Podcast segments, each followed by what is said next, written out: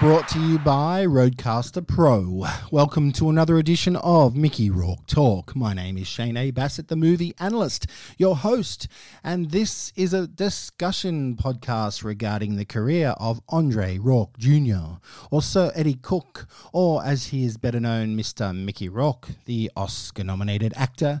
He's a boxer, he's a journeyman, he is just a brilliant at performing on celluloid. So sit back, relax, be prepared for absolutely anything because I enjoy talking up, talking down, talking around these films. I've seen everything Mickey Rourke has ever done.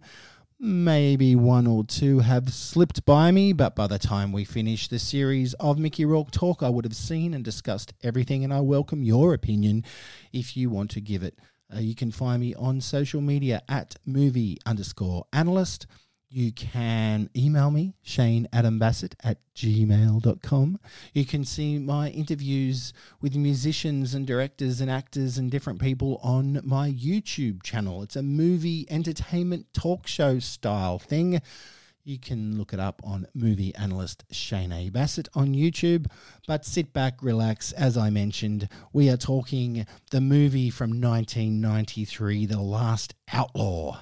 It's a HBO made for television movie, but I think it may have actually been in a few theatres and a few cinemas simultaneously back in the day, but not in Australia. It was released in a clamshell VHS, which I absolutely loved so much. I have my own copy, and uh, it's not that rare. I have seen it around, a few collectors have got it. Uh, it's a movie that is streaming on Binge in Australia. Uh, I think it's quite readily available to watch, but uh, let's start. Let's talk about it. It is an old school Western right from the start. And it is going to satisfy Western fans, that is for sure. It's set in 1863 in New Mexico. It's directed by Geoff Murphy. Now, he's the man who made Young Guns 2 and Freejack. Remember Freejack? How could you forget it? Emilio Estevez, Rene Russo, Anthony Hopkins, Freejack. But anyway, let's get on to The Last Outlaw. Mickey is top billed, and you see him straight away as the opening credits kick in. Uh, the story of a vicious leader. He's left to die alone when he's shot by his bank robbing colleague. Uh, he returns for revenge, taking it out on the gang members who shot and abandoned him, left him for dead uh, with the help of some law enforcers and the posse originally out to bust the gang in the first place, he makes a deal with the posse to live. Uh, Mickey plays Graff, the leader of the notorious gang in question. Uh, he is shot by his own friend and second in charge, Eustace, who's played by Dermot Mulroney. Uh, and he survives because the bullet lodges into a hip flask and not his chest. So Mickey ended up living when the gang all thought he was dead. They're going to take off without him.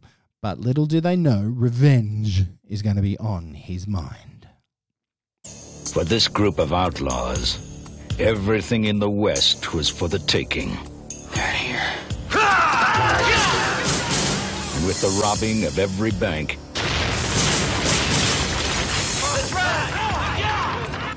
they rode beyond the law.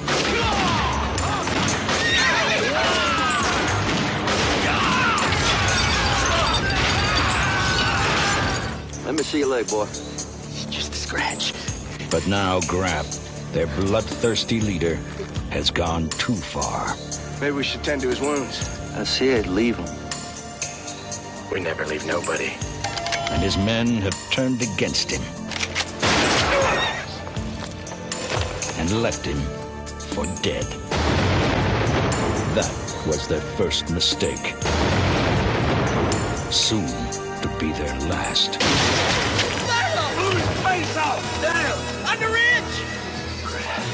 Now he's vowed revenge. You think you can stop me from taking out anyone then, son of a time I won't.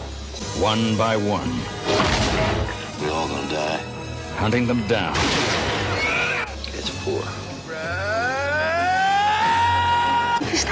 Anymore.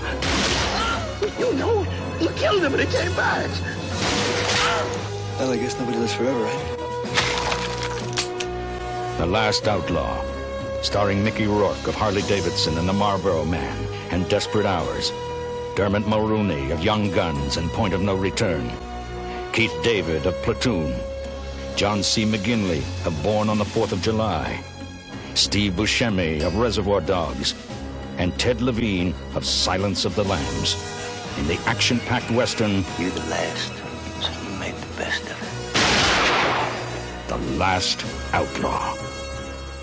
Wow, how about that for a trailer, a television trailer, no less? As Graff, uh, Mickey is disturbing and creepy, trust me. He's looking a little different, sporting uh, an unusual pencil moustache, uh, or you could call it an extended handlebar moustache. It's not thick, it's just enough to be prominent. Uh, he rides a horse with ease. I mean, that's no surprise. He looks authentic in this Western. Uh, it's shot in elaborate, if somewhat familiar, dusty locations. Uh, the opening bank heist, where Graff and the gang ride through the front door of the bank to rob it on horseback, it's confounding. Uh, and you know what? It works. The posse outside are all ready to shoot, they're ready for an ambush. Um, but the gang avoid that and it's just an exciting, brutal scene that's uh, really good way to start the movie. The clothes Mickey wears in this are quite appropriate. They're Western attire, poncho, uh, nice big brimmed hat, uh, gloves, uh, leather wristbands, a scarf around his neck, a bandana wrapped around his head, holding back his long hair, uh, very scuffed up boots. No spurs, though, I noticed some of the solid and honed support cast all significantly stepping up. I think they're stepping up because it's underrated and it's fun. It looks like it'd be cool to be in a Western.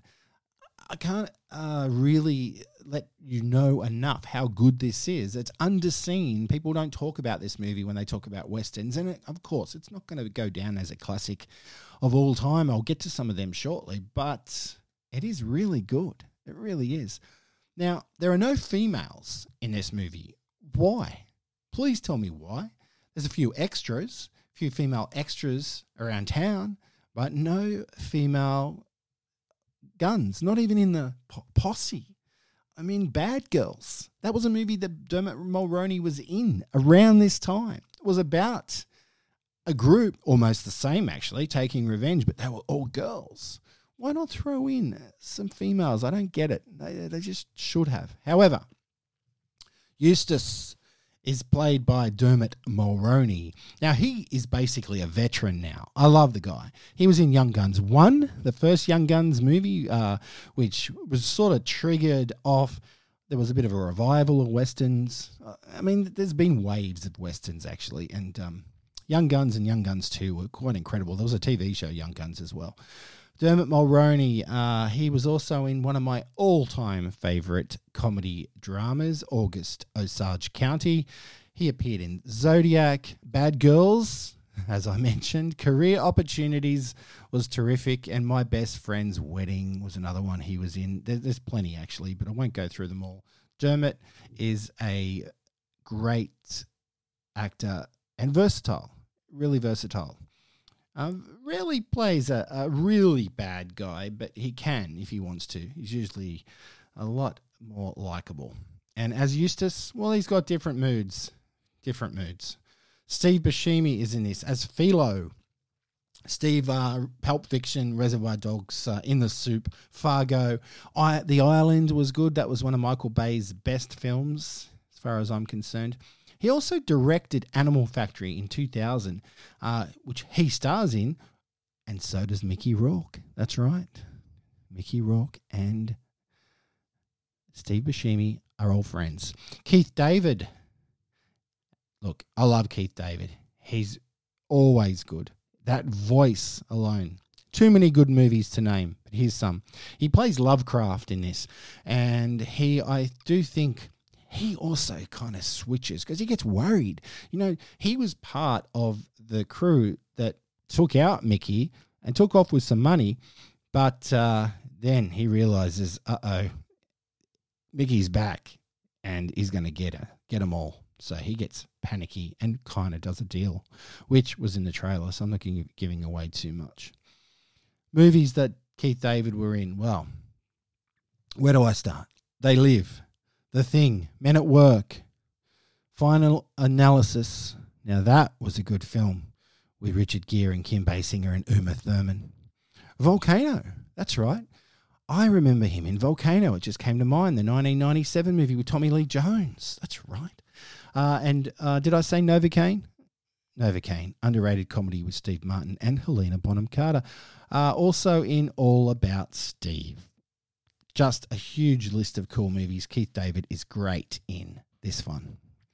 John C. McGinley uh, as Wills. You'll know his face if you don't know his name. He was in Point Break, Seven, Platoon, Office Space. Uh, yeah, John C. McGinley is very good no matter what he does.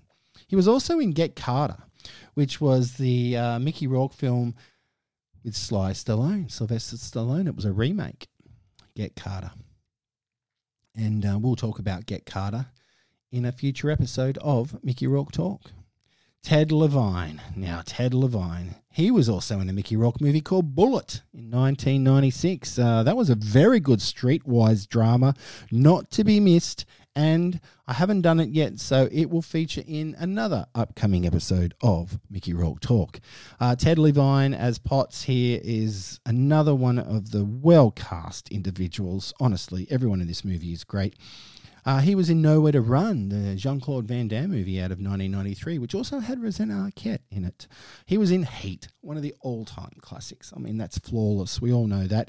And also in Silence of the Lambs and Shutter Island. Yeah, that's right. He was in that too. So, yeah, he was, wasn't he? Yeah, from memory, he was. So, uh, Ted Levine, great actor. He was also in the very first Fast and the Furious movie, which I think came out in 2000 from memory.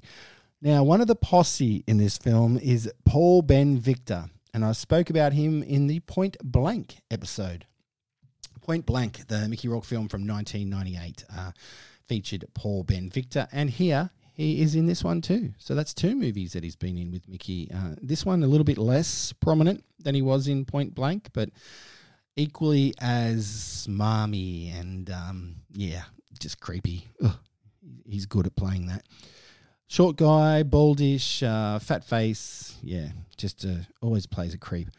Now, one of the posse, another one of the posse in the film, was the late brother of Mickey, Joey Rourke, uh, which is a nice little connection um, because I know he was very close to him, and it was good to see briefly. But then I had to check. Joey Rourke does appear in The Last Outlaw.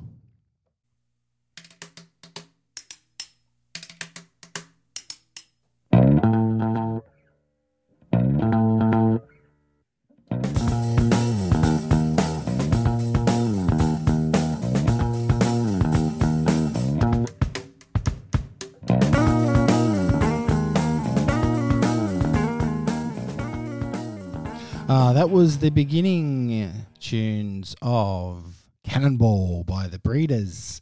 Uh, that song featured in the movie Sugar and Spice, which had Mena Suvari in it. Mena Suvari, Mena Suvari, however you want to say it, who also appeared in Spun, a Mickey Rourke movie we will be talking about in a future episode of Mickey Rourke Talk. Could Mickey have played any other character just as successfully as Graff in The Last Outlaw? Well, that's not a bad question I've just asked myself. He'd make a decent marshal who ended up being a villain anyway, uh, played by Gavin O'Herlihy. Uh, I think he would have been a good marshal, but uh, yeah, not in it enough. I always say this: if Mickey had swapped character roles, I'd like to be no, I'd like to know that he has plenty of dialogue and plenty of good scenes. Where the marshal in this movie, spoiler alert, doesn't last long. Uh, he would have been excellent in any of the gang member parts, I think, but only he and Dermot Mulroney have the juicy dialogue. Uh, although Keith David really does have a precise and um, memorable bits, I guess, as you would expect, uh, especially towards the end. Uh, Mickey is just fine as you know, he's just fine as the nasty but nice Graff. Now, when I say nice, There's a couple of reasons why I say that Graff is nice. He does some thoughtful things. His actions speak louder than words in certain moments during this movie. And he helps the posse at one point get more money. Yeah, just watch it. It's nice little touches like that that make this Western different. Uh, I have a DVD copy. I have a VHS copy, as I mentioned. Uh, they're both got great covers. Uh, it is streaming in Australia on Binge. I'm not sure if it's streaming anywhere else in the country. Here's a couple of other things to note about The Last Outlaw. Uh, Steve Buscemi, he has this magnificent, gruesome death scene, an exploding face. Uh, Mickey and Dermot have really good exchanges, some top acting, uh, the ability between them both. Uh, it, it's it's irreversible because you're watching it and you are drawn in. They're enemies, but they show respect to each other at the same time. Uh, two classy actors at work, basically. Uh, Graff heals his own wounds using the gun, you know, the old gunpowder trick, just like Rambo did and Mickey also did in Point Blank, 1998 film that we talked about earlier. The score. Now, it's just your typical Western soundtrack. Not bad from composer Mason Daring, but uh, honestly, not that memorable either. It does what it has to do, but uh, yeah, it's it's no classic. It's it's better than some music I've heard in television films. That is for sure. Is it worth watching? Well, yeah, it's a step up. I just said it's a television film, but it's a step up from that. It could be theatrically. It is that good. Uh, westerns were a thing around this time. Uh, you know, I guess, like I said before, they come in waves. Westerns come in groups of releases over periods of you know six, seven years in between. Um, they're never really gone away. But if you like westerns, it may be no Unforgiven, uh, or Wild Bunch, or Pale Rider, or Good, the Bad, and the Ugly. Um, but this movie is really better than it should be. Um, Mickey does smoke. I forgot to mention that. He actually smokes in the rain in one scene and then throws it away immediately. I liked The Last Outlaw. Seek it out. It's a 1993 Mickey Rourke performance that uh, is is up there. You know what? It's up there as one of his greats because it was during a time when nobody really wanted to employ him, and he still gave this his all. And he's top billing. I, I think whoever the producers were that put the funds into this film, they got their money's worth with Mickey. Well, that's it for now. I'll look forward to you next time on whatever movie I might be talking about. Uh, this is Shane A. Bassett signing off. Long live Mickey Rourke. Sir, It's already paid for.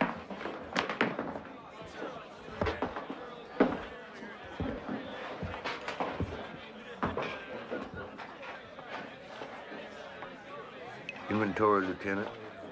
Ammo. What is it you want, Graff? the way, 2152s. When I threw his skinny ass over a horse, he had two left. The way I calculate it, y'all down to 35 rounds maximum. Is that all right, Graff? Hey, listen, boy, Posse's got more than 2,000 rounds. I'm trying to talk to you, Graff. I'm trying to talk to you too, boy. The leader's got to know how many bullets his men have. You're the leader now, Eustace. I want to make a deal. Wants me to call the boys off? What you got to offer? I don't know. I don't know what to offer. You already got all the money. You owe me more than money, boy. A lot more. You owe me everything. What would it take, Graff? Won't you give me, give me Loomis? I mean, he ain't no good to you. Son of a bitch wasn't nothing to begin with. That might do it. Well, how about Potts? Yeah, Potts will give you a whole bellyache of trouble. I mean, you're the leader. Won't you give me Wills or Lovecraft? Can't trust any one of them. And goddamn one of them's a Negra, and the other one's a fool. You know I can't leave anyone. You think you can stop me from taking out any one of them son of bitches anytime I want?